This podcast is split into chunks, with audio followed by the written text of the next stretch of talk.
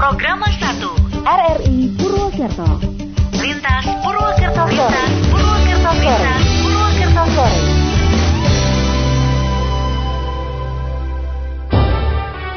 Ini yang Anda tunggu.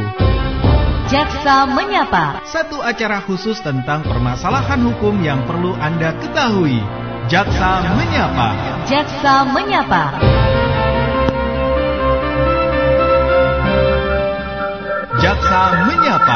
Menghadirkan narasumber dari Kejaksaan Negeri Banyumas, Purbalingga, Cilacap, Banjarnegara, Wonosobo, Kebumen, Brebes, Kabupaten Tegal dan Kota Tegal serta Kejaksaan Negeri Purwokerto.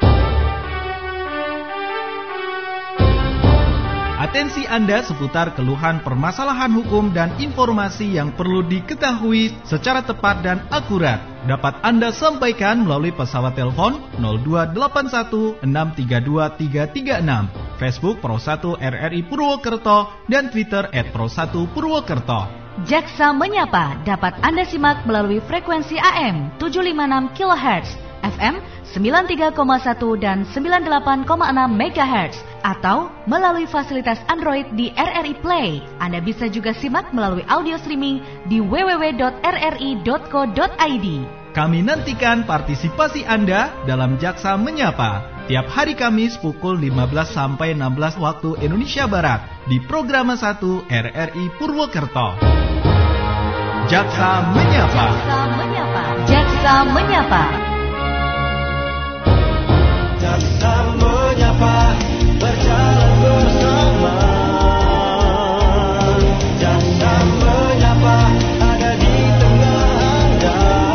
Sesaat lagi Anda mendengarkan dialog Jaksa Menyapa, kerjasama LPP RRI dengan Kejaksaan Republik Indonesia. Jaksa menyapa sahabat kita semua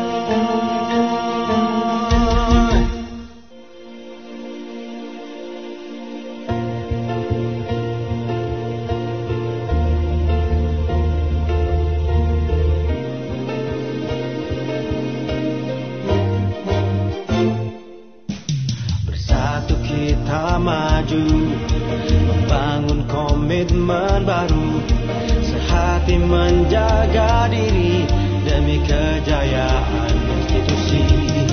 Jaksa menyapa Sahabat masyarakat Membuka diri Wujudkan studi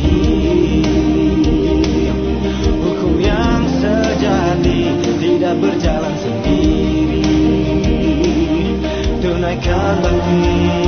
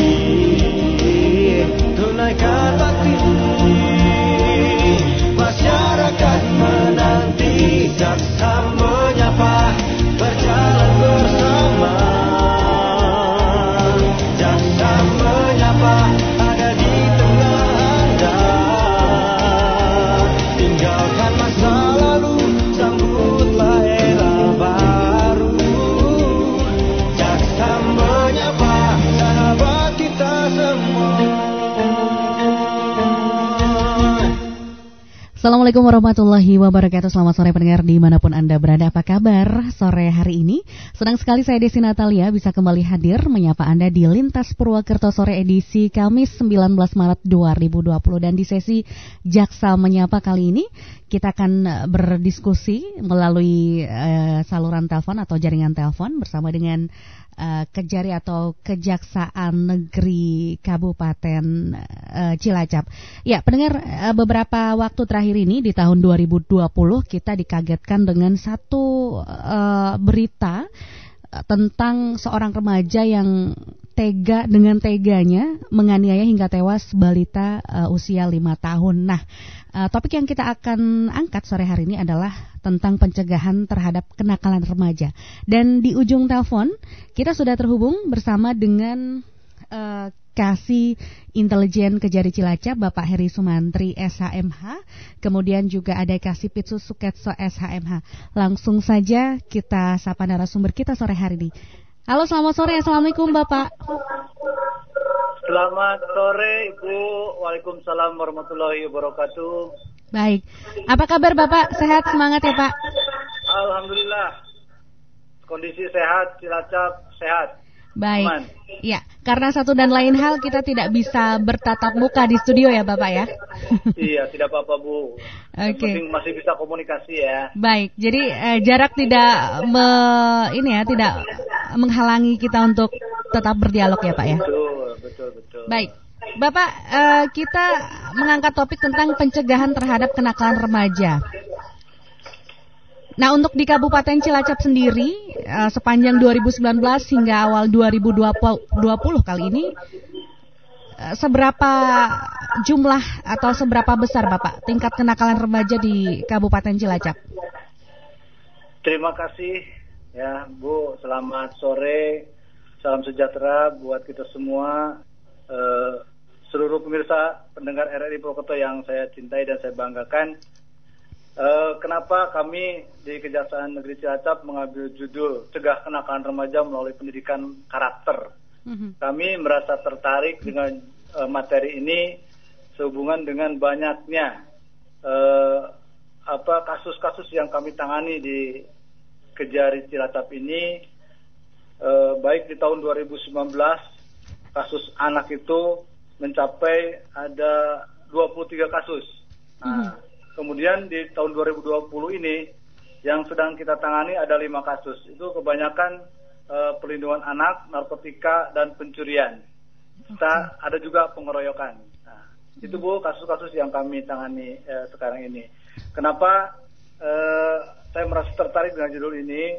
Karena uh, generasi muda sekarang ini perlu adanya suatu pemahaman sosialisasi dari kita sebagai aparat penegak hukum tentunya untuk meminimalisir jangan sampai ke depan uh, lebih banyak lagi kasus-kasus yang masuk ke kami.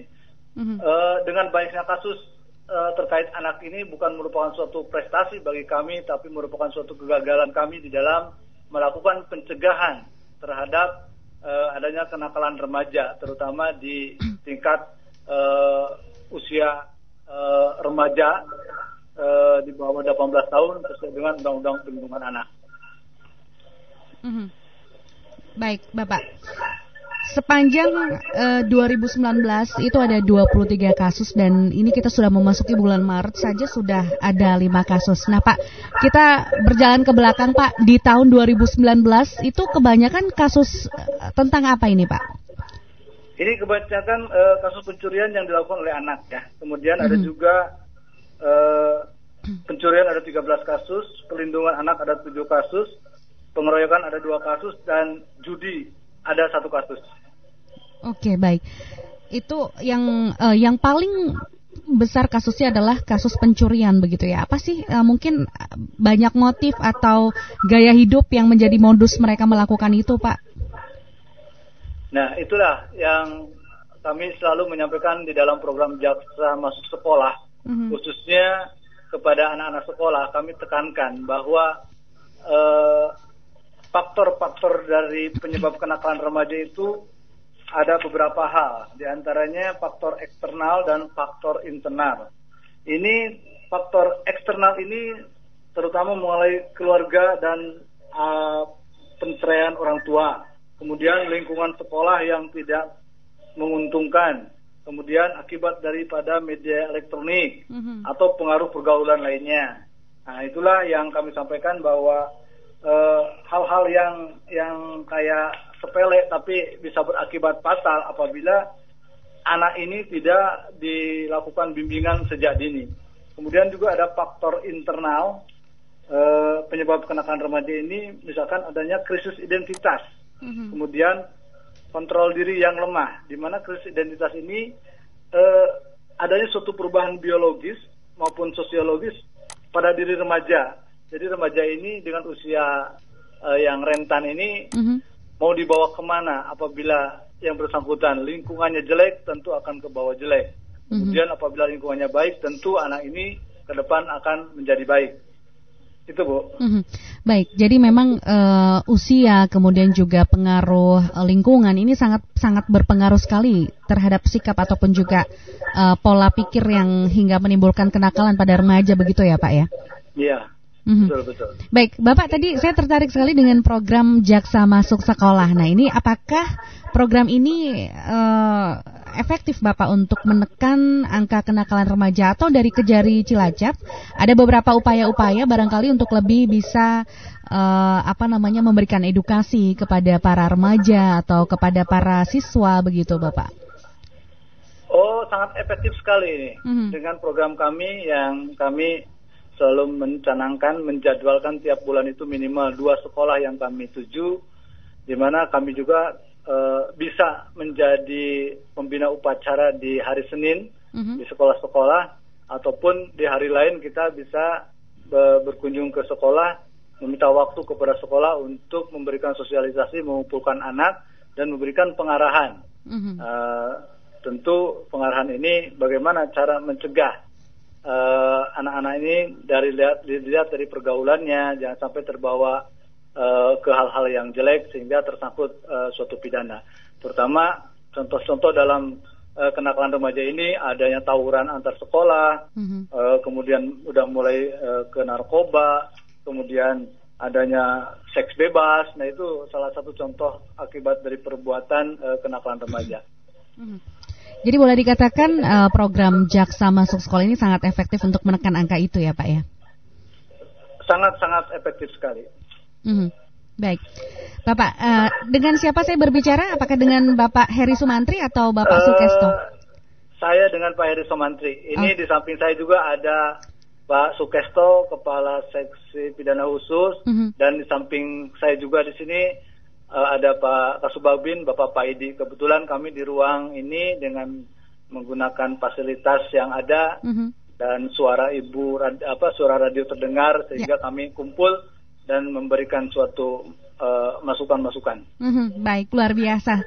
Eh, semangat untuk kejari Cilacap ya Bapak. Baik, saya boleh bergeser ke Bapak Sukesto SHMH?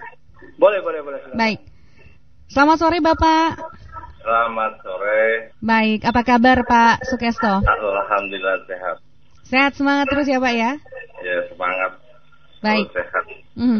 Bapak tadi eh, sedikit banyak kita sudah berbicara dengan Bapak Heri Sumantri selaku Kasih Intelijen Kejari Cilacap menerangkan bahwa sepanjang 2019 di Kabupaten Cilacap ada sekitar 23 kasus kenakalan remaja yang eh, kebanyakan ini kasus pencurian dan eh, ada tawuran juga. Kemudian di tahun 2020 memasuki bulan Maret ini kita sudah ada eh, lima kasus. Bapak untuk di Cilacap sendiri dari 23 kasus itu itu endingnya ke mana Pak? Sementara kita kan ada undang-undang perlindungan anak begitu Pak. Itu apakah mereka tetap diproses secara hukum atau hanya diberikan pembinaan Pak? Iya. Jadi makasih. Dari sebagian ada sebagian diproses, kebanyakan diproses dan sebagian ada yang diversi. Mhm. Yang diversi berapa?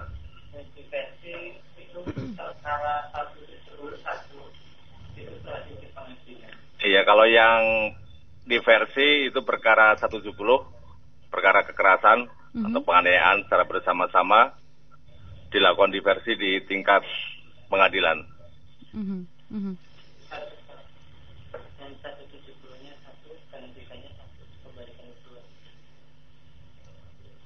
Mhm, Baik. Eh, Pak Sukesto, se- eh, sepanjang menangani kasus ini, adakah bentuk perlindungan baik kepada para tersangka remaja ini atau kepada para korban begitu, Pak?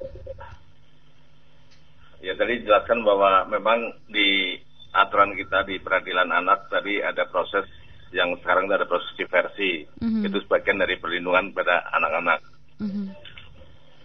Tapi di sini ada ketentuan batasan-batasan batas-batasan pasal yang bisa didiversi. Salah satunya kalau ancamannya di atas tujuh tahun itu tidak boleh proses tetap lanjut. Mhm. Itu pada poinnya.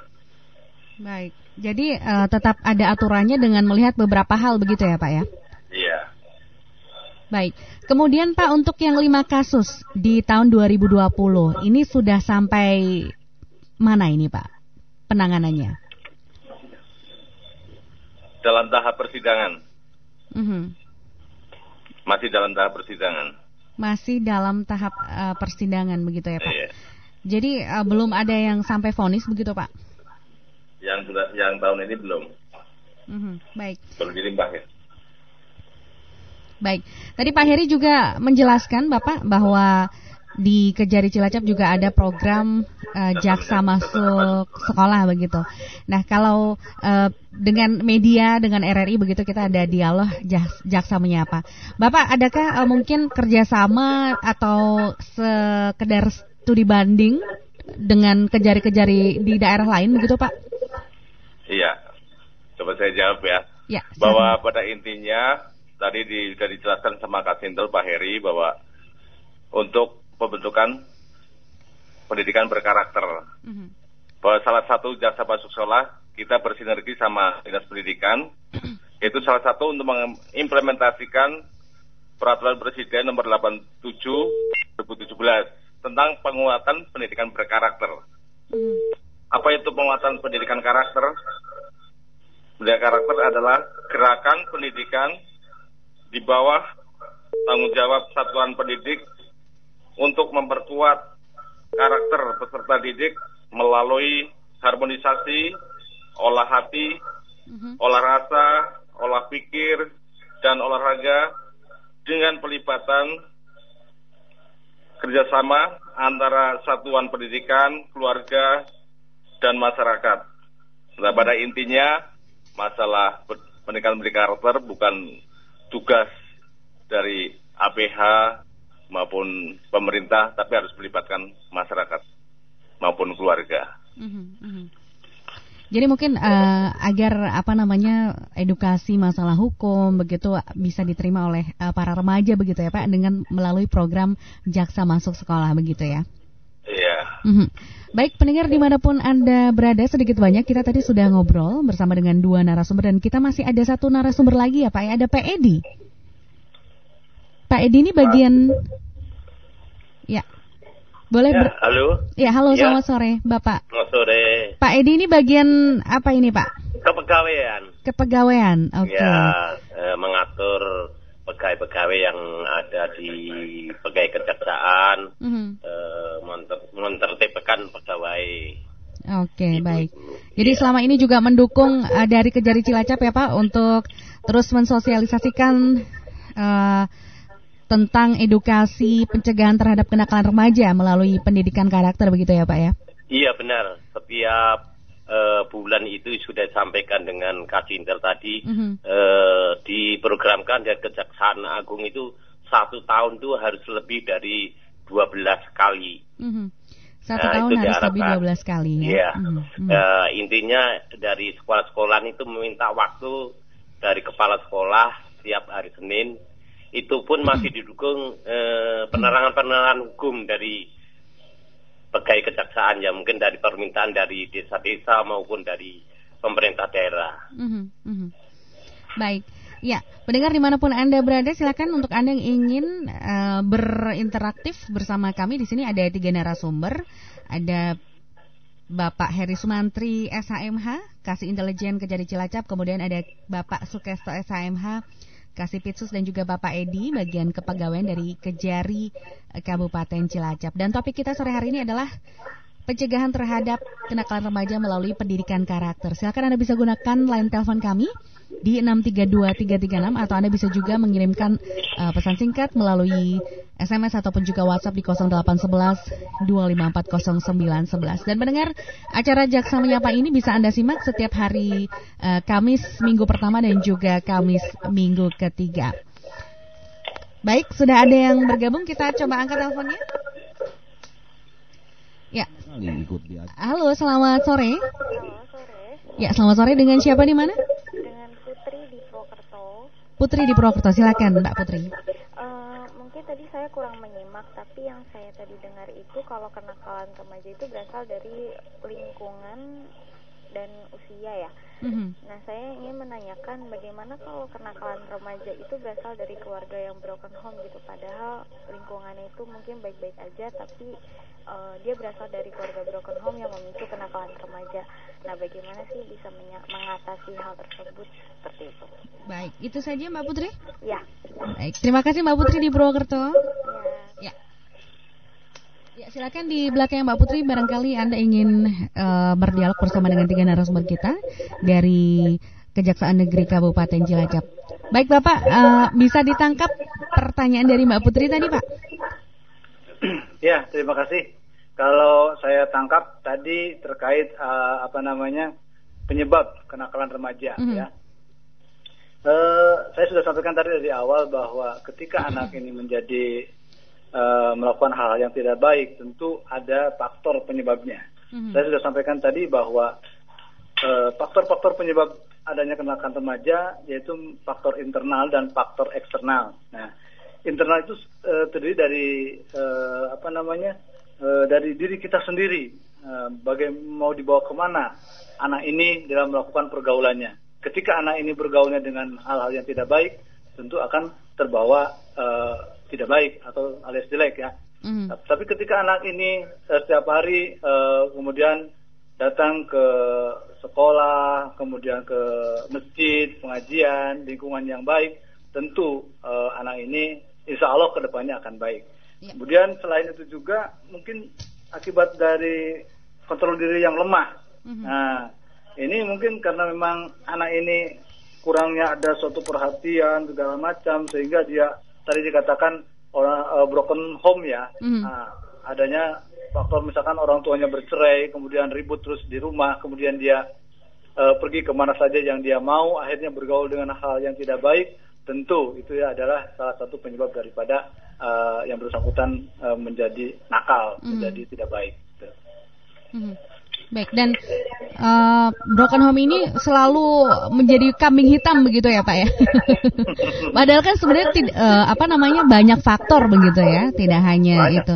Iya, Karena iya. tadi Bapak juga menjelaskan bahwa ada faktor internal, kemudian faktor eksternal begitu ya Pak ya? Iya, iya. Oh, faktor- Dan pengaruh per- pergaulan pun sangat berpengaruh sekali kalau memang per- ya pergaulan tidak baik gitu. Ya. Ketika memang misalkan dia ada suatu problematik di rumah, tentu kalau yang bersangkutan eh, tetap berinisiatif bahwa eh, apa melakukan hal yang baik, tentu eh, bukan suatu alasan orang tuanya bercerai segala macam men- kemudian menjadi tidak baik, Mhm. tapi apabila dia dengan dibekali eh, jiwa atau karakter yang baik, tentu akan menjadi baik. Mhm. Baik, Bapak eh, sejauh ini apa sih yang sudah diberikan kepada adik-adik kepada siswa begitu pada program jaksa masuk sekolah ini ti- selain pendidikan karakter atau mungkin ada materi-materi tentang eh, kesadaran hukum yang barangkali perlu Bapak untuk diketahui kaum muda selain soal bahaya kenakalan remaja seperti mungkin eh, sosialisasi mengenai sanksi-sanksi hukum yang barangkali dengan mereka mengerti dengan sanksi yang akan terjadi apabila melakukan eh, kenakalan atau kekeliri, kekeliruan begitu Pak. Di dalamnya pasti ada dijelaskan seperti itu Pak. Ya, tentu. Tentu kami selalu memberikan suatu contoh kasus ya. Hmm. Ketika eh, remaja ini melakukan suatu kejahatan, misalkan yang bersangkutan melakukan eh, penganiayaan, pasal 351, ancamannya 2,8 tahun. Nah, kemudian eh, apa eh, karena ini pelakunya anak, tentu di dalam melak- eh, dalam dilakukan peradilannya pun beda itu ancaman hukumannya setengah daripada dewasa. Kita kasih tahu bahwa apabila yang bersangkutan melakukan perbuatan pencurian, pasalnya ini 3- 363. Apabila penganiayaan, pasalnya 351. Apabila melakukan eh, pengeroyokan dilakukan oleh lebih daripada satu orang, pasalnya 170. Jadi mereka paham. Karena sesuai dengan moto kami di dalam melakukan program jaksa masuk sekolah itu ada motonya yaitu kenali hukum, jauhi hukuman. Siapa pun masyarakat, warga maupun eh, mas- apa namanya pelajar, pegawai harus wajib mengenali hukum, tetapi tentu harus menjauhi eh, hukuman. Mhm, mhm. Baik, tadi per- eh, pertanyaan dari Mbak Putri sebenarnya juga sangat menarik juga ya Pak ya, bukan bukan hanya sebagai kambing hitam saja, tetapi broken home ketika memiliki keluarga yang berpisah bercerai begitu. Padahal kan dalam rangka untuk eh, membentuk remaja dengan pendidikan karakter ini kan dimulai dari keluarga. Nah, Bapak bagaimana sih mengatasi eh, mungkin atau mencegah, menekan dan meminimalisir kenakalan remaja bagi keluarga-keluarga yang broken home gitu, Pak? Mungkin ini juga belum eh, belum terjawab dari pertanyaan Mbak Putri tadi. Eh, tentu ada beberapa hal yang eh, upaya untuk pencegahannya yaitu eh, terutama tadi disampaikan mengenai bagaimana pentingnya pendidikan berkarakter pada usia dini. Ini tentu diberikan oleh orang tua ya yang dapat menumbuh kembangkan anak menjadi cerdas secara intelektual, spiritual, dan emosional yang lebih insan dan berkarakter. Ini eh, mungkin di sini ada istilah golden age ya, yaitu sebuah masa keemasan usia seorang anak di mana periode masa keemasan ini hanya datang satu kali saja seumur hidup yang tidak dapat diulangi lagi. Nah, jadi eh, mungkin ini adalah tugas orang tua eh, memiliki tanggung jawab terhadap tumbuh kembangnya anak baik secara fisik maupun emosional. Gitu. Jadi memang boleh dikatakan eh, masa-masa golden age begitu ya Pak ya. Ini adalah Iya. masa keemasan anak-anak di mana dia pertama kalinya melihat begitu ya Pak ya, pertama kalinya mendengar dan mencontoh barangkali seperti itu ya Pak. Betul, betul. Itu sangat berpengaruh besar sekali. Baik, Bapak lalu bagaimana Pak Eh, sambutan ataupun juga eh, apa namanya antusiasme dari sekolah-sekolah di Kabupaten Cilacap Pak dengan adanya program Jaksa Masuk Sekolah ini? Oh, antusias dari sekolah sangat respon sekali. Kemudian kami juga didukung oleh Dinas Pendidikan di Kabupaten Cilacap dengan adanya program jaksa masuk sekolah ini disambut baik baik oleh eh, sekolah-sekolah yang ada di Kabupaten Cilacap. Kemudian direspon pula oleh eh, Dinas Pendidikan di mana Dinas Pendidikan ini merasa terbantu eh, dengan program jaksa masuk sekolah ini. Namun dengan keterbatasan personil kita di kejaksaan tentu tidak semua yang memohon untuk eh, ada sosialisasi ke sekolah-sekolah tidak ter, eh, terpenuhi karena mungkin luas wilayah Cilacap ini sangat luas ya.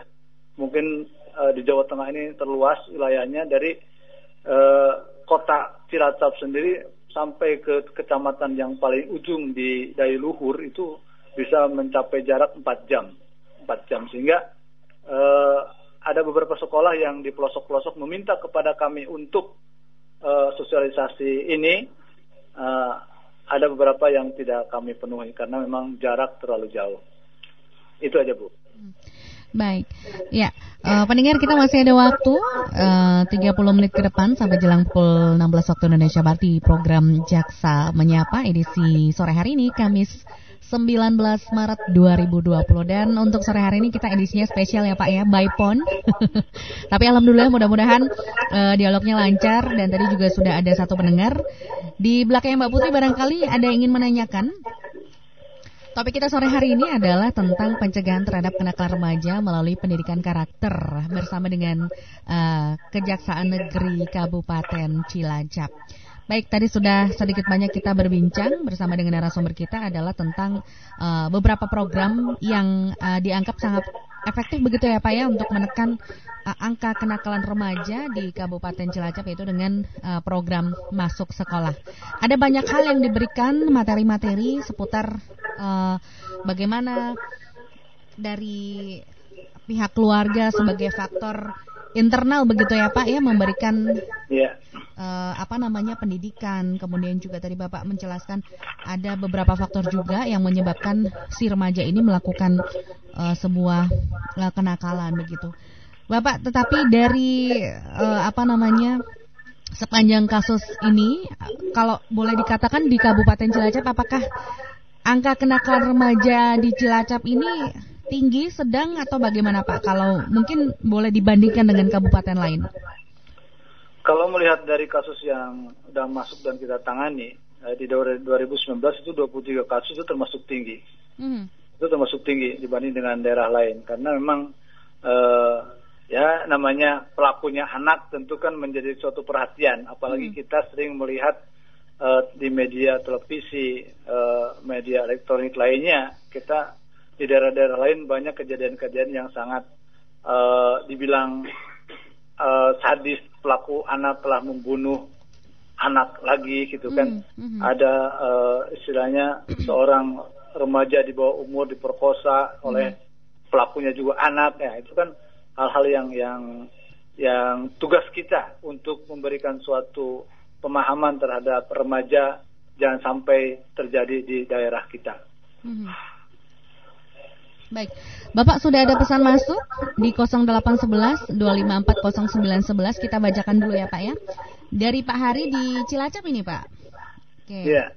Pak Hari di Cilacap, selamat sore Mbak Desi, selamat sore narasumber. Saya ingin bertanya, eh, mengapa mereka kaum remaja justru berpotensi untuk membuat kenakalan yang mer- meresahkan masyarakat? Nah, untuk di Kabupaten Cilacap sendiri, di mana aksi kenakalan remaja sedang terjadi begitu, Pak? Dari Pak Hari di Cilacap. Silakan eh, yang akan menjawab. Iya, terima kasih. Pertanyaan Pak Hari akan dijawab oleh Pak Heri. Hmm, baik. Hanya beda E dan A saja. Eh, iya, iya. Baik, silakan Mbak Pak Heri untuk menjawab Jadi pertanyaan memang- Pak Hari. Ha. eh apa namanya ya remaja memang sangat eh, riskan sekali di mana pergaulan sekarang ini bukan hanya pergaulan eh, yang dilakukan misalkan pulang sekolah kemudian melakukan nongkrong di jalanan main atau bergabung dengan motor-motor kemudian melakukan eh, bergabung dengan geng-geng motor itu kan merupakan suatu tindakan yang nantinya apabila dibiarkan tentu akan mengarah ke suatu kejahatan. Mhm. Nah, kemudian akibat pergaulan tersebut mungkin bisa saja mengarah kepada adanya eh, penyalahgunaan narkotika. Itu bisa terjadi. Nah, karena mereka bergaul dengan eh, eh, bebas gitu kan. Nah, sehingga kami tidak segan-segan senantiasa apa namanya selalu memberikan suatu arahan-arahan kepada mereka eh, jangan sampai ah, seorang remaja yang eh, niatnya untuk mer- meraih pendidikan di sekolah tetapi ternyata berurusan dengan hukum dan masuk penjara. Kemudian eh, siapa yang nanti rugi tentu bukan hanya dirinya sendiri ketika ada berma- bermasalah dengan hukum, tetapi keluarga, eh, tetangga, sanak saudara bahkan yang menjadi eh, malu membuat citra rusak adalah sekolah itu sendiri. Sehingga kami senantiasa menyampaikan bahwa eh, jagalah tindakan-tindakan yang yang bisa berurusan dengan hukum. Mhm. Mhm. Baik. Kemudian untuk di Kabupaten Cilacap sendiri, Bapak tadi mengatakan untuk angka 23 kasus ini merupakan angka yang sangat eh, lumayan tinggi begitu ya, apalagi pelakunya adalah anak-anak atau remaja. Itu biasanya mm, be- apa namanya kejadiannya itu di mana sih, Pak? Ini salah satu contoh yang eh, apa namanya, misalkan ada anak sekolah kemudian pulang Mhm. Ketemu dengan temannya yang lain saling bersenggolan kemudian emosi memukul. Mhm. Nah, ketika waktu itu emosi seorang remaja ini tidak bisa terkendali tahu-tahu main pukul saja kemudian si korban tidak menerima terhadap perbuatan si pelaku ini akhirnya melapor ke polisi. Mhm. Itu eh, eh, salah satu kasus yang penganiayaan.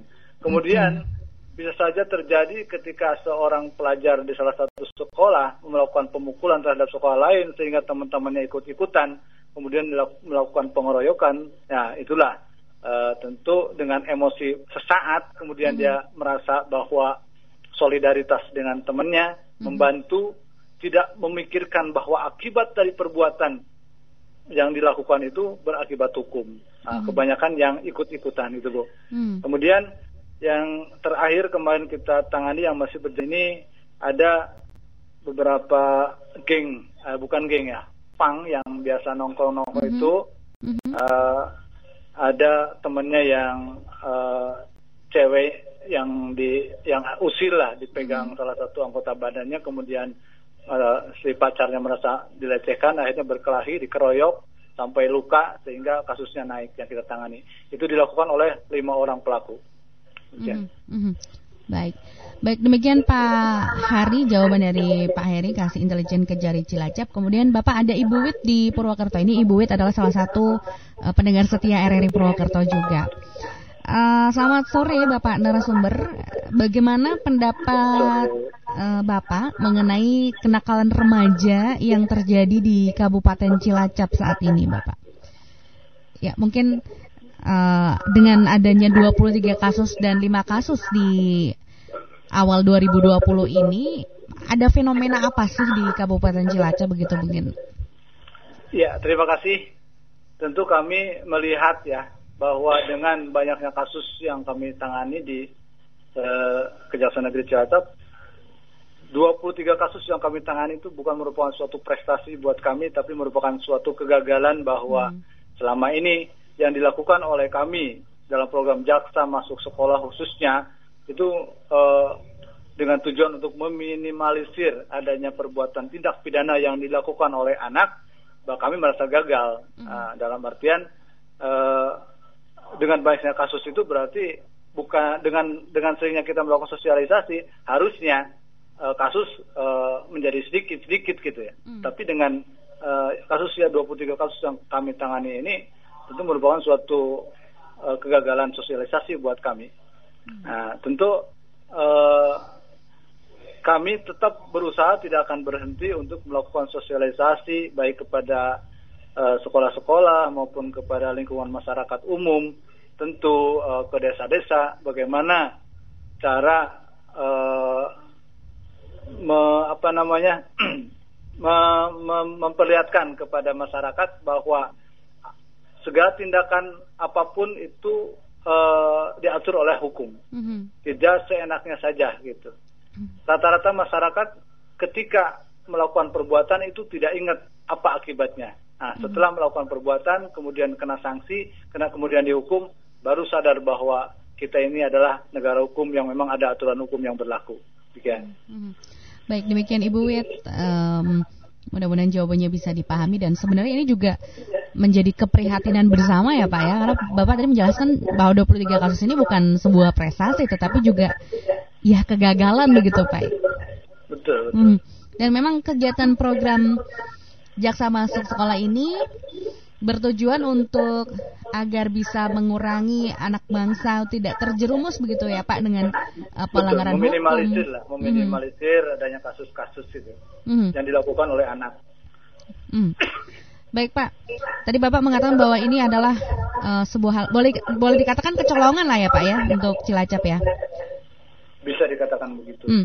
Bagaimana sih Pak untuk agar bisa lebih uh, meningkatkan pencegahan begitu Pak dari pihak Kejari selain mungkin uh, selain program jaksa masuk sekolah mungkin dari pihak intelijen melakukan semacam apa ya penyusuran uh, penyisiran begitu Pak melakukan sambang atau uh, barangkali merangkul pihak TNI Polri begitu Pak.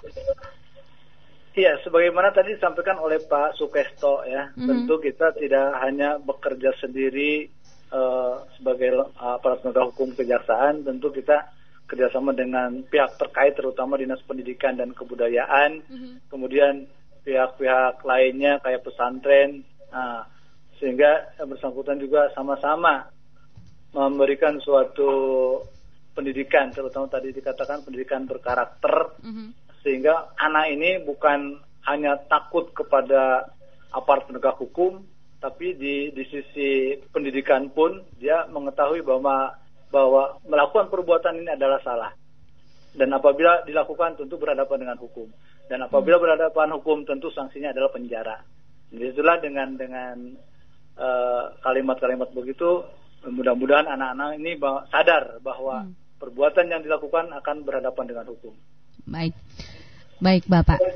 Eh, kemudian Pak eh, tentang pelaku dari kaum muda ini sosialisasi penanganan hukuman untuk mereka selama ini bagaimana Pak? Apa gimana gimana? Eh, Kurang jelas. Ya, untuk pelaku dari kaum muda nih Pak, untuk sosialisasi penanganan hukum Untuk mereka ini selama ini bagaimana Pak? Uh, mungkin Ya. apabila remaja melakukan peleng- pelanggaran tertentu begitu Iya, akan makasih. ada hukumannya Ya, seperti coba. apa? Eh, Iya, coba saya jawab ya. baik. Itu kan dari tiap kita sebagai jaksa Mhm. masuk sekolah, jaksa masuk sekolah. Di situ kita terangkan bahwa orang di, orang bisa bersalah itu karena satu ada kesalahan. Kesalahan di situ timbul karena bisa niat, Mhm. ada kesengajaan, kesengajaan maupun karena tidak kesengajaan, karena kealpaan, kurang hati-hatinya. Hmm. Di samping itu ada dua syarat lagi, orang itu dapat dipertanggungjawabkan. Hmm. Bisa bertanggungjawabkan itu orangnya sehat, nggak nggak sakit, nggak gila, gitu intinya. Hmm. Terus ada sanksi Mhm. yang dilanggar, tentunya. Jadi kita mengingatkan kepada remaja bahwa meskipun tidak sengaja karena kurang hati-hatinya, misalkan kasus kecelakaan remaja nggak punya SIM anak sekolah, terus di jalan ngebut, nerempet atau akhirnya ngebut ngindari kena serempet, lah itu kena meskipun nggak sengaja. Terus terus ada lagi misalkan ada remaja merokok, bambu rokok sembarangan, akhirnya ada ada orang misalkan rumah apa terbakar apa, lah itu masuk juga. Itu dijelaskan di situ. Kita jelaskan ke arah situ.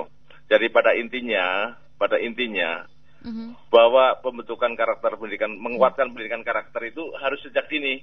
Mhm. Dari PAUD, TK, SMP, Mhm. dari SD itu harus apa yang diprogramkan oleh pemerintah kita penguatan pendidikan karakter tadi dijelaskan di Perpres 87 tahun 2017 sudah dijelaskan bahwa sekarang udah tiap dinas pendidikan di sekolah-sekolah udah ada pendidikan namanya pendidikan berkarakter. Contohnya mengimplementasikan masalah satu karakter masalah religius. Mhm. Di situ religius dijelaskan untuk mencer- mencerminkan keimanan terhadap Tuhan Yang Maha Esa. Lah itu anak-anak dibiasakan dari bangun tidur misalkan harus harus kayak Islam, Mhm. sholat sama-sama ber- secara berjamaah. Lah itu di di sekolah-sekolah dikasih jurnal, bentuk jurnal. Biar untuk bahwa perbuatan itu sebagai kebiasaan, itu untuk pencegahannya. Bahwa tiap bangun tidur, jam 5 bangun berjamaah, nah nanti di situ buatkan jurnal. Mhm. Berjamaah, sholat apa enggak? Kalau enggak sholat, kosong. Mhm. Terus habis itu untuk pembentukan karakter lagi, misalkan habis kalau tadi makan, makan bersama, makan sendiri atau makan bersama. Terus setelah itu kalau berangkat sekolah, salam tangan, cium tangan kan sama orang tua. Mhm. Itu tuh salah satu pendidikan karakter yang di yang kita kita sarankan sama sekolah bahwa apa yang diprogramkan pemerintah agar dilaksanakan. Mhm. Jadi untuk pencegahan ini harus sistematis dan bukan APH aja tapi ada guru, ada keluarga, ada masyarakat untuk melakukan pencegahan terjadinya hukum yang dilakukan oleh remaja kita. Mhm. Mhm. Baik. Baik Bapak, eh, ternyata kita sudah ada di penghujung waktu. Tadi saya sudah diarahkan oleh pengarah acara 45 menit saja ternyata. Begitu Bapak. Nah mungkin sebagai goalsnya di sore hari ini Pak, apa sih yang menjadi harapan dari Kejari Cilacap dengan adanya fenomena kejadian sepanjang 2019 ada 23 kasus dan di bulan Maret ini kita sudah eh, ada lima kasus apa Pak yang menjadi harapan ke depan dari Kejari Cilacap dalam hal eh, kenakalan remaja ini? Siapa yang akan menjawab ini, Pak? Ya, terima kasih. Tentu harapan kami eh, dalam melakukan sosialisasi ke anak-anak sekolah ini berharap bisa meminimalisir adanya perbuatan-perbuatan pidana yang dilakukan oleh anak tentunya. Mhm. Nah, sehingga eh, dengan program jaksa masuk sekolah merupakan suatu eh, apa namanya warning ya buat anak-anak sekolah ketika yang mereka melakukan suatu pidana tentu akan berhadapan dengan hukum dan sanksinya adalah penjara sehingga dari awal mereka sudah tahu ketika dia mau berbuat sesuatu itu berpikir terlebih dahulu karena sudah kita sampaikan bahwa sanksi apa yang akan diterima ketika seorang remaja melakukan suatu pidana. Untuk itu kami berharap terutama eh, di Kabupaten Cilacap tidak akan tidak ada terjadi lagi Mhm. perkara yang naik, yang kita proses, yang kita sidangkan adalah perkara anak. Mhm. Saya berharap semua eh, anak sebagai generasi penerus, generasi emas ke depan, pengganti generasi-generasi yang sudah ada, tentu akan lebih baik dan menjadikan Indonesia maju. Mhm. Terima kasih. Baik, terima kasih Bapak Heri Sumantri SHMH, Kasih Intelijen Kejari Cilacap, juga ada Bapak Sukeso SHMH, Kasih Pisu, terima kasih Bapak. Kemudian kasih, mm, Pak Edi, terima kasih selamat sore dan semua rekan-rekan dari Kejari Cilacap, terima kasih sudah eh, memonitor siaran ini. Semoga Kami, terima kasih juga. baik, semoga apa yang disampaikan nanti bisa bermanfaat untuk semua pendengarnya, Pak. Amin, amin, amin, amin. Baik, Terus ya. begini, ada satu pesan lagi dari kami. Ya, boleh, Pak, silakan. Wilayah eh, Kabupaten Cilacap ini tentu di kantor Kejaksaan Negeri Cilacap itu ada ruang informasi publik, Mhm. pelayanan hukum gratis ya. Jadi siapa pun warga masyarakat yang mau berkonsultasi hukum, kami siap untuk melayani semuanya. Mhm. Demikian, terima kasih. Baik, terima kasih Bapak sudah bergabung sore hari ini. Demikian tadi pendengar obrolan kita dalam acara Jaksa Menyapa edisi sore hari ini. Saya Desi Natalia, kemudian produser pelaksana Chandranita Purbani. Mengucapkan terima kasih atas kebersamaannya. Wassalamualaikum warahmatullahi wabarakatuh. Jaksa menyapa berjalan bersama Jaksa menyapa ada di tengah anda Anda baru saja mendengarkan dialog Jaksa Menyapa, kerjasama LPP RRI dengan Kejaksaan Republik Indonesia. Jaksa menyapa sahabat kita semua